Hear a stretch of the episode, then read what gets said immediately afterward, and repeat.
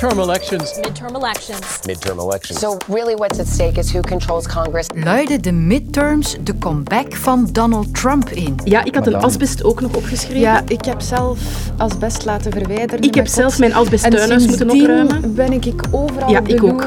Ik ook. Hoe groot is het asbestprobleem nog in Vlaanderen? Was de pastoor die zei dus, als je dat voelt opkomen, jongen, moet je hard op je billen kletsen, het zal overgaan. En wat heeft Wilferdi betekend voor de Holibi-gemeenschap? Mensen die het kunnen weten, vertellen het in dit kwartier. En ik ben Sophie van der Dood. Welkom.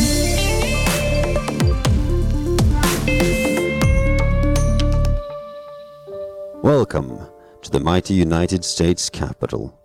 Vandaag start ik onvermijdelijk in het hart van de Amerikaanse politiek, met mijn blik op het Capitool in Washington, waar de wetgevende macht van de Verenigde Staten zit. The Capitol is home to both the House of Representatives and the U.S. Senate, making it one of the world's most influential and powerful places.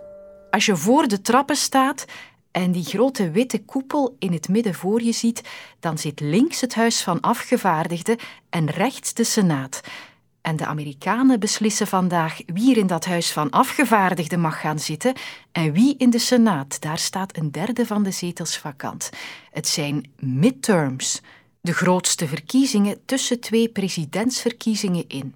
Datzelfde kapitool is ook de plek waar de Amerikaanse politiek een enorme dreun kreeg toen Joe Biden begin vorig jaar officieel uitgeroepen werd tot president. Trump-aanhangers die de verkiezingsuitslag niet wilden aanvaarden, bestormden op 6 januari 2021 het kapitool.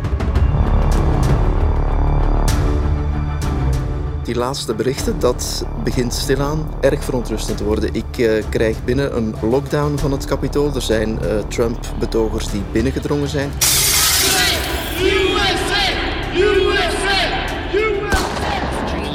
Paramedics out a stretcher. A, a, it looked like a woman, um, very gravely injured, covered in blood. Uh, it is unclear how that happened, what happened inside there. Ze raakten binnen, spoten daar brandblustoestellen leeg, richtten vernielingen aan. Is an unbelievable and disturbing sight coming out of our, our Capitol building. Dit is iets, dat kunnen we niet genoeg benadrukken, historisch, nooit eerder gezien en mogen we het woord gebruiken, schandelijk. Bijna twee jaar later is het vandaag dus weer om die historische plek te doen, de invulling van het kapitool. En wij gaan even naar Thomas de Graven, iets zuidelijker in de VS, als mijn geografische kennis mij niet in de steek laat. In Atlanta, Georgia, klopt dat, Thomas? Ja, klopt helemaal. Ja, Thomas, hoe hard zinderen die gebeurtenissen van januari 2021 nu nog na? Ja, dat speelt heel erg mee hè, in deze midterms. Wat je nu ziet is dat ongeveer de helft van de republikeinse kandidaten hier ook zeggen dat die verkiezingen in 2020 niet juist zijn verlopen. En dan zie je toch dat dat tot bepaalde spanningen leidt. Ik was een paar dagen geleden nog in Arizona, waar mensen die de verkiezingen overzien nu al anderhalf jaar proberen te weerleggen dat er fraude was in de verkiezingen. Ik sprak daar met Bill Gates, niet de Bill Gates, maar dus de man die verantwoordelijk is voor de verkiezingen in Maricopa County en die is heel ontgoocheld. It really is very troubling to me to see the nominees of my party raising illegitimate questions about the 2020 election. And I've called upon my fellow Republicans to start saying the truth again when it comes to elections. As Republicans, we need to be able to stand for something other than conspiracy theories. Ja, die man vindt het duidelijk vreselijk om vast te stellen dat partijgenoten hierin meegaan in complottheorieën, maar het lijkt voor hem wel een beetje roepen in de woestijn. Hè? Ja, inderdaad. Je ziet dat alle kandidaten daar in Arizona zeggen dat die verkiezingen frauduleus zijn verlopen. En hij zit ook een beetje in een tweestrijd. Want als die kandidaten winnen, dan wil dat eigenlijk zeggen dat hij zal moeten werken onder mensen die zeggen dat hij zijn job niet goed doet. Ja, winnen ze niet, dan wordt het misschien 2020 all over again. Hè, en komen er opnieuw protesten en allerlei andere zaken. Kun jij nog eens kort uitleggen, Thomas, waarom die midterms nu zo belangrijk zijn? Wat staat er op het spel? Wel, het belangrijkste is wellicht dat de meerderheden in het Huis van Afgevaardigden en in de Senaat opnieuw zullen bepaald worden. En dat kan natuurlijk grote gevolgen hebben voor het beleid van president Biden. Want ja, wetgeving dat wordt in het congres opgemaakt. En als een van die kamers in handen is van de Republikeinen, dan wordt het voor president Biden moeilijker om zijn eigen beleid erdoor te krijgen. Dan denk ik aan beleid rond klimaat bijvoorbeeld. Dus het kan zijn dat Biden een zogenaamde lame duck wordt, een president met weinig echte macht. Ja, en als we naar het verleden kijken, dan ziet het er niet zo goed uit. Hè? Want meestal is het de partij van de president die verliest bij de midterms. Inderdaad, de Democraten staan er niet echt goed voor als je het zo historisch bekijkt. En ook niet als je de economische situatie bekijkt met de recessie, met de inflatie. Ja, economie is de drijfveer om naar de stembus te trekken. En ik denk dat de Republikeinen er op dit moment in het voordeel zijn. Ja, en een thema op zich, een naam waar we niet omheen kunnen, dat is uh, Donald Trump, ook al staat zijn naam op geen enkele kiesbrief. Maar hij zegt dat hij mm. volgende week een grote aankondiging gaat doen. Wordt hij uh, opnieuw presidentskandidaat, denk je? Wel, daar hint hij toch uh, alleszins op. De afgelopen weken werden zijn mededelingen steeds duidelijker. En gisteren in Ohio zei hij dus dat er een grote aankondiging komt op 15 november. En dan denken we natuurlijk allemaal dat dat de aankondiging wordt dat hij in 2024 opnieuw president wil worden. Bedankt Thomas, veel succes nog daar. Yes, merci. Oké, okay, dag. Tot ziens, bye bye. Heel binnenkort, vanaf 23 november, heb je een asbestattest nodig als je een huis van voor 2001 wilt verkopen. Op die manier heeft de koper een idee waar er nog asbest en dus gezondheidsrisico zit in het huis dat hij koopt. Zeker tot in de jaren 90 werd asbest gretig gebruikt in van alles en nog wat in de bouw. De klassieke golfplaten zijn nog wel een bekende toepassing, maar asbest kan op nog heel veel plaatsen zitten. In schoorstenen, gevelleien, vensterbanken, oude vinyltegels of rond oude verwarmingsbuizen, zoals bij mij thuis. En had ik dat nu maar geweten toen we ons huis kochten. Want wij hebben duizenden euro's moeten betalen om dat asbest in de kelder veilig weg te halen.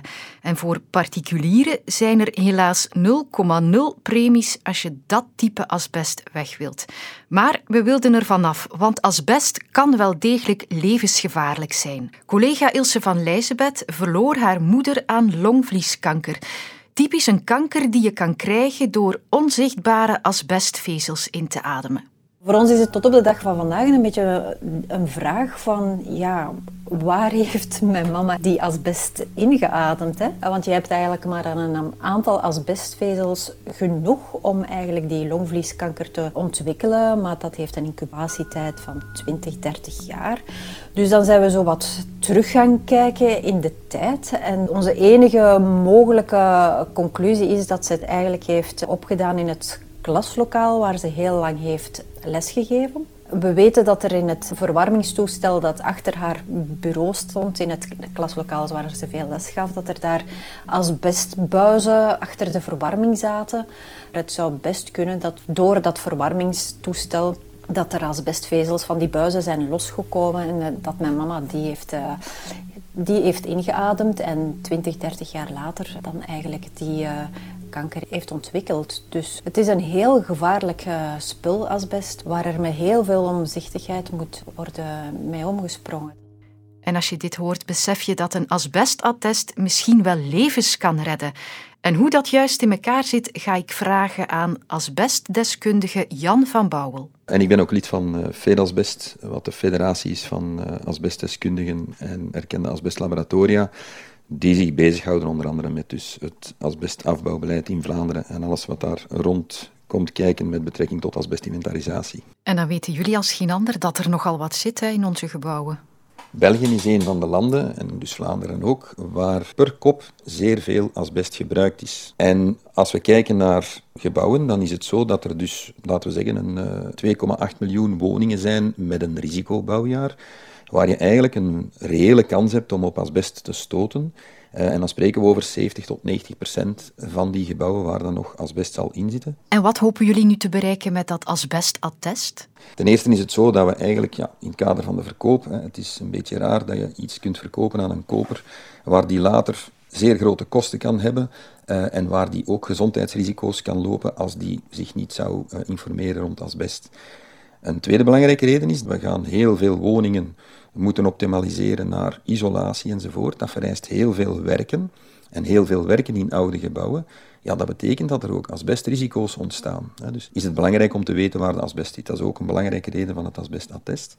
Uh, en tenslotte is het zo dat ook de overheid beleid moet kunnen voeren om eigenlijk heel die erfenis waar we mee zitten, dat je daar effectief moet weten waar een asbest zit, om dat beleid ook te kunnen voeren en dat eigenlijk op een deftige manier aan te kunnen pakken, te beheren en af te bouwen. Maar in mijn geval was de financiële barrière wel groot hè, om er vanaf te komen als er geen premies zijn.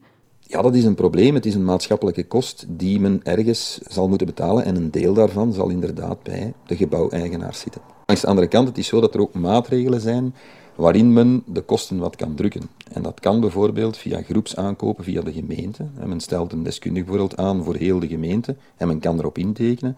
En die zal dan aan goedkopere tarieven, omdat er meer vraag is binnen dezelfde regio, dus dat kunnen doen. Maar het zal nog altijd een serieuze kost zijn. Ik vermoed dat het in de aanloop naar die verplichting vanaf 23 november druk is bij jullie om deskundigen op pad te sturen voor die attesten? Ik denk dat er nog heel wat mensen zijn die het op dit moment nog niet helemaal doorhebben. Binnen de sector van de immobiliën en zo wel, maar de verkopers op zich hebben er denk ik nog niet altijd bij stilgestaan. En de compromis kan niet getekend worden als het asbestattest er niet ligt. Dus er komt een heel drukke periode aan ook nog niet alle deskundigen zijn opgeleid. Hè. Dus uh, er zijn er nu iets meer dan 100. Uh, eh, dus het zal best druk worden bij die uh, deskundigen die nu al kunnen asbestattesten maken. Dan hebben we het bewustzijn misschien weer wat verhoogd en nu. Bedankt om het even uit te leggen. Geen probleem, graag gedaan. Tot genoegen. En nu spoel ik nog even terug naar 1970, want deze man is overleden. En nu zeg ik het gewoon aan het publiek. Het is gewoon anders zijn. Het is een andere soort seksualiteit. Het bestaat, men is het en men moet ermee leven. Wat je net hoorde was de allereerste coming-out van een bekende Vlaming. Zanger Wilferdi vertelt op de nationale radio en televisie dat hij op mannen valt. Het was een schokgolf die door de Vlaamse showbiz trok. Ja, en voor velen was het een shock, maar ik heb er nooit spijt van gehad. Wilferdi had op dat moment al verschillende hits gescoord in Vlaanderen. Ziede gij Megère, Het Schrijverke en zijn grootste succes Christine. Ik heb je weer ontmoet, Christine, na al die lange dagen.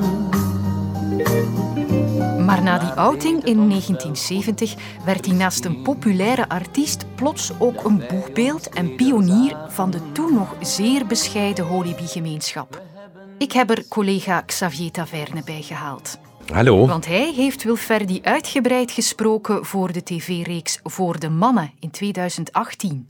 En Xavier kan mij vertellen wat die coming-out van Wilferdi betekend heeft en nu nog altijd betekent. Ik denk dat tot het moment dat Wilferdi uit de kast kwam, heel veel mannen die op mannen vallen dachten dat het niet mocht, dat het niet kon. En ineens was daar iemand die en bekend was en een grote schare fans had, zei dat hij op mannen viel. En dat dus wat je voelde eigenlijk niet meer zo vreemd was. We kunnen eigenlijk niet overschatten hoe belangrijk het geweest is wat hij heeft gedaan. U die beweert, het is hun eigen schuld, dat zij niet zijn zoals de anderen. Wilferdi wilde absoluut geen pionier zijn, maar het is hem wat overkomen. Ik heb hem de vraag ook gesteld, hè, waarom heb je dat gedaan? En het simpele antwoord was, omdat ik wilde zijn wie ik ben. Dus hij is een beetje dat boegbeeld geworden, hij is de trekker geworden. Dat zijn allemaal rollen die hij misschien niet had gewild, maar die hem wel zijn overkomen. Hij heeft die ook nooit weggeduwd.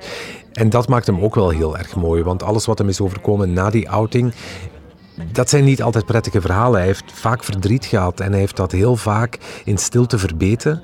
Ik denk dat hij altijd moet gedacht hebben: als ik een stukje van de pijn van een ander mee kan dragen, dan doe ik dat. Ik had zelfs een appartementje gehuurd om dus gewoon s'nachts bij elkaar te zijn. En op een nacht, dus ik, kon het echt niet aan die toestanden, dat de mensen hem bekeken en zo naast mij. En op een nacht is hij werkelijk weggevlucht van mij. Uit dat appartement? Uit dat appartement.